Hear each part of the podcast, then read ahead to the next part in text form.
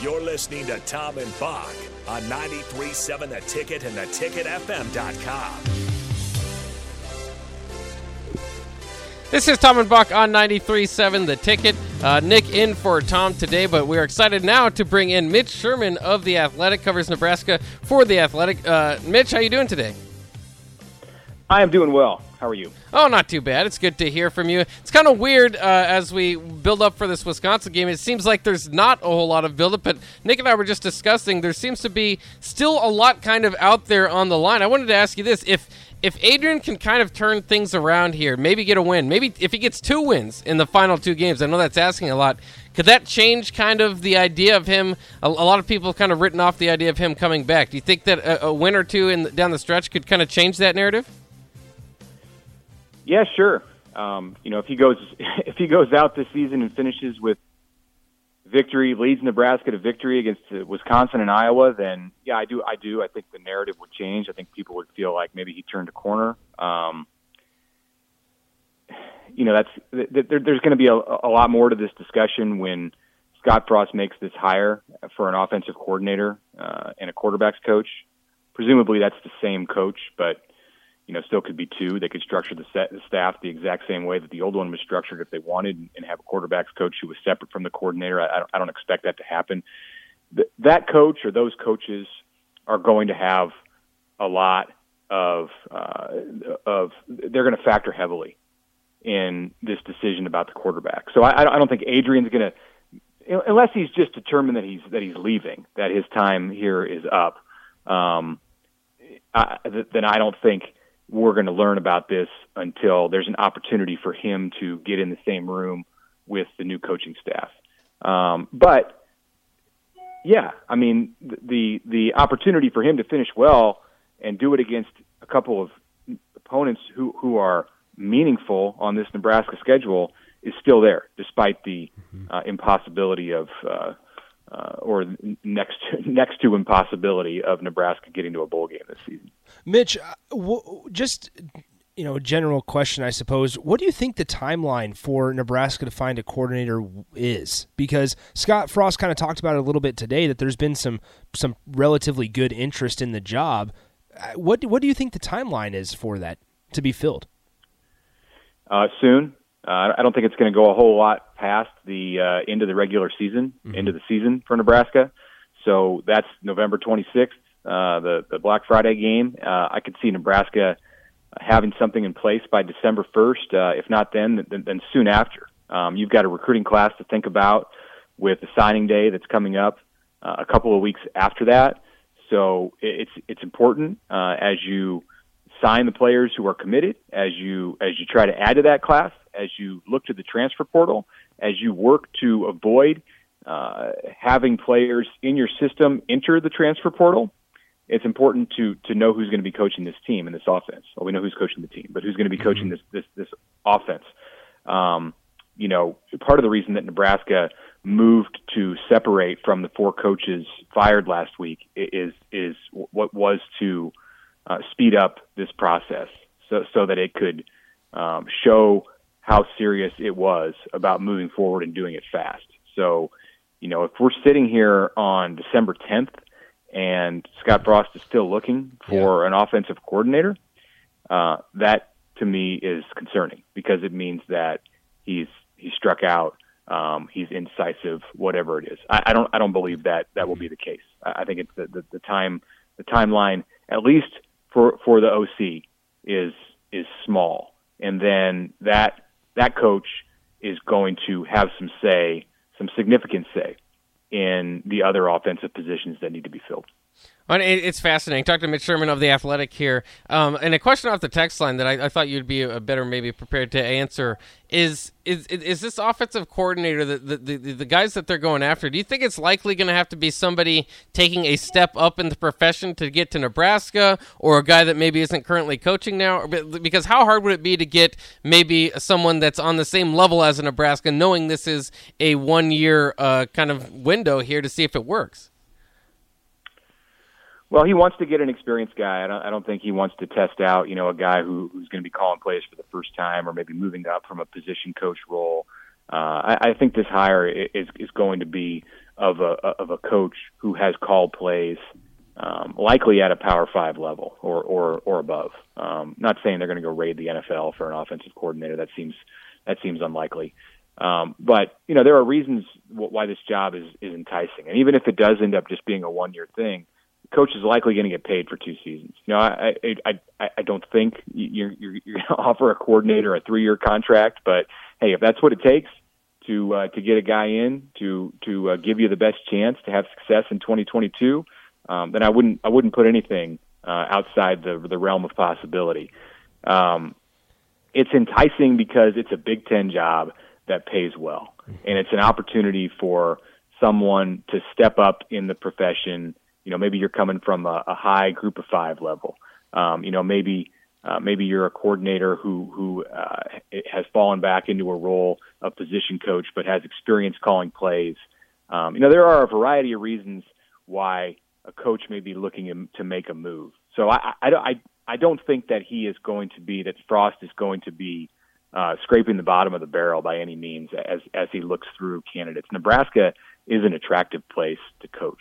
What you know, what, regardless of Scott Frost's record and the recent lack of success in this program, um, I think they're going to have have people out there who show interest in this job and and and, and likely already have. So um, you're not going to need, I, I wouldn't think, a, a guy who who is is jumping up into uh, a position like this for the first time in his career.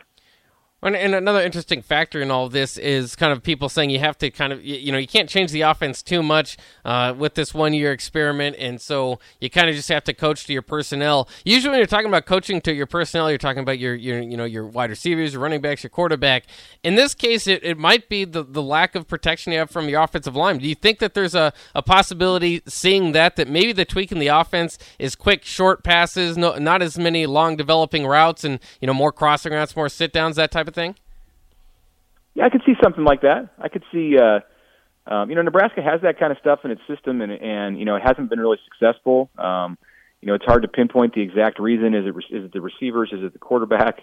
Um, you know, it should be easier for the offensive line to be able to block in a in a short passing scheme. You know, is it the defenses that Nebraska's going against? Is the Big Ten, you know, so disciplined? Does it have um, such good play at the linebacker spots at that second level so that it's difficult for those kind of plays to to unfold? Um, you know, I don't have I don't have a great answer for that. I'm not in the film room studying.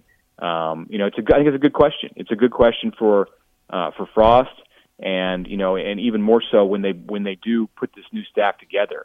Um, you, you know, is is that something that Nebraska will look at because of its difficulties with this offensive line in protecting the quarterback? You know, do you need to be more quick developing with the with the the, the, the workload of plays that that, that guy is, is asked to do, that quarterback is asked to do? You know, we've yet to see Adrian Martinez make it through a season in in, in good health. You know, this year uh, is, is falls right in line with uh, the, the, the three years previous. You know, he's had, as we learned after the Ohio State game, a, a broken jaw. He's had a high ankle sprain. Of course, that one happened in practice, so it wasn't necessarily, you know, the fault of poor protection in, in, in a game. Um, but the, the broken jaw was, that was a play where, where his protection broke down. Um, he had to, he had to move and run on a, I believe it was a third and long play, and he got hit at the, at the end of the run. So that kind of stuff is going to continue to happen if you don't have solid offensive line play. I, I think that, that, that as Nebraska, um, molds its scheme for twenty twenty-two, um, there's going to be a ton of focus, of course, on the kind of offense that they're going to run, on the guy who's calling the plays, but, um, of, of, of great importance, as much importance as anything else, is going to be fixing some of those problems with protection and what they're doing up front. And that means looking at everybody who's in the program, looking at guys who are in the portal, and figuring out how to get the best five offensive linemen you can on the field to, to block for, for whomever your quarterback is and, and the backs who are asked to carry the ball. And now there's a lot of if and wins when talking about this program right now. It's kind of an interesting time to cover them. Um, but there is one if and win we know at this time, two thirty kickoff against Wisconsin uh, this Saturday. Uh, do you think that the, that that it's likely another, and despite all the, the off season, you know, the off the field distractions or whatever, this is another close game? It kind of looks like it's it's set up to be. Or do you think that there's a possibility uh, that Wisconsin runs away a bit with this? Yeah, uh, you know, I, I I could see. Um, Wisconsin imposing their will on Nebraska. They're they're the the the, the one opponent. Um, you know, you could put Iowa in that category. I suppose Minnesota falls into that category a little bit, but Wisconsin is the best at that style of play in the Big Ten and in the Big Ten West. And um, I would expect that, uh, that that's, that's going to be Wisconsin's game plan, to test Nebraska's will, to see if this team um, has what it takes to stand up to a physical uh, game plan from the Badgers for four quarters. And, you know, we'll see. I mean, Nebraska's playing without, obviously, one of its best defensive players in Jojo Doman.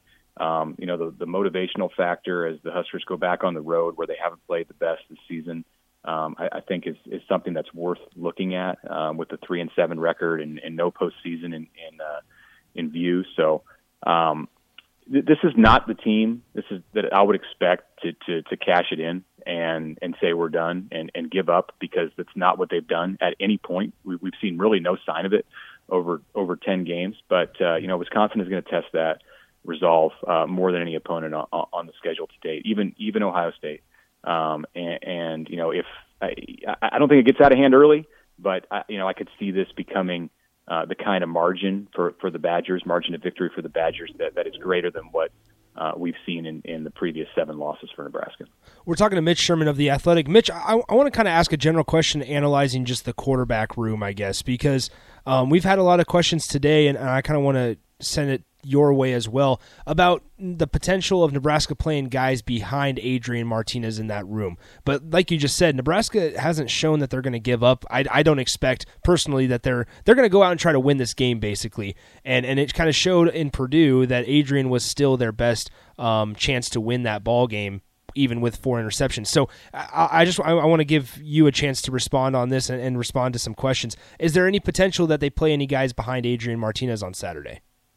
Sure. Uh, I, I think it could happen. Um, you know, I think, um, you know, there has been kind of this, um, this, uh, this movement uh, afoot somewhat in the mm-hmm. program since the Ohio State game to um, at least open up the possibility that Nebraska will look at Logan Smothers uh, in this game in a, in a, in a certain role. Um, I don't, I, I don't think it's going to be uh, significant, but Um, if he gets on the field, uh, it would not su- surprise me at all. Uh, maybe it's in some kind of a package. I mean, you've got to do whatever you can do to give yourself the best chance against this defense. This is an unforgiving Wisconsin defense. Yeah. And, you know, much like the conversations that we were having at the beginning of last season with Luke McCaffrey, just finding a way to get him on the field because he's one of your better athletes.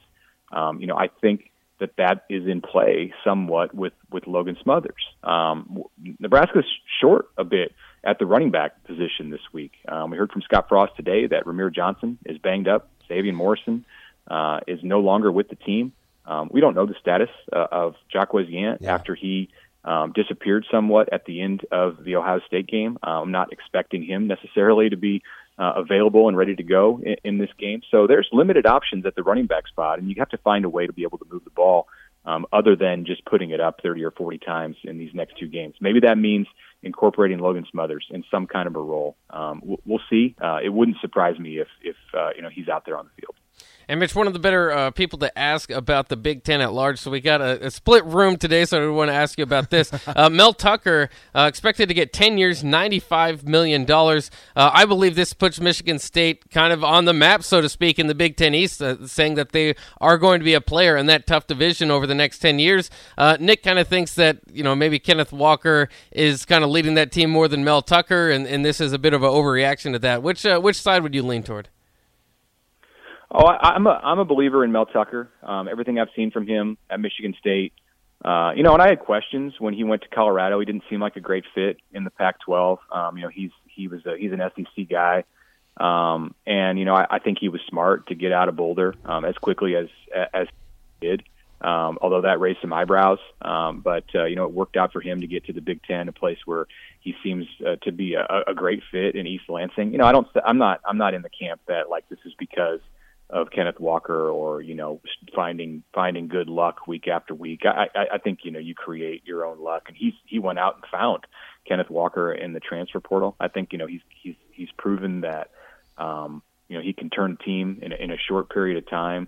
Um, that's a that's a, a lot of money to throw at any coach, um, you know, let alone one who has been at the school for less than two years. So, yeah, ten years, ninety-five million dollars, if that is, in fact, the extension that he signs. I, I find that to be a, a bit of an overreaction to the success that Michigan State has had this year. But you know what? When you're in East Lansing, that's kind of what you have to do. Um, if you find yourself in this position with a coach who's going to be as coveted as, as he is. Um, so if, if, if that happens and he gets that contract, it elevates Michigan State as a program, undoubtedly. It, it, it improves the Spartans' ability to be able to recruit. Now, where do they stack up in the Big Ten East? They're still not ahead of Ohio State. They're still not ahead of Michigan. They're still not ahead of Penn State. Um, and, you know, and we'll see in the, in the future of this conference. Um, we're going through uh, changes in the landscape of college football right now. We'll see, you know, where the, um, you know, where the dominoes fall and if we even have divisions in the kind of setup that they are long term. I mean, ten years is a long way to think down the road. And, you know, I find it hard to believe that the Big Ten is going to be split in the same way, East and West, um, you know, seven, eight, nine years from now. So what Mel Tucker, the challenges that he would have in twenty twenty-two uh, at Michigan State, they could be significantly different in, in, in twenty thirty if he's still there working on this, uh, on this potential huge contract extension. But um, for sure, it, it increases uh, Michigan State's, um, it would increase Michigan State's relevance and, uh, Um, and, and and importance uh, in in the Big Ten and, and on the map nationally. He's Mitch Sherman of The Athletic. Mitch, thank you so much for your time and insight today. Okay, thanks, guys. There he goes. Mitch Sherman of The Athletic. Uh, interesting views there, especially on Michigan State toward the end. We got to take a quick break, but on the other side, we will pregame. We'll get the birthday guy in here. Hopefully, he's been pretty busy all afternoon, yeah, but we're going to try to get him in here uh, to get us going. That's coming up next year on Tom and Bock on ninety-three point seven The Ticket.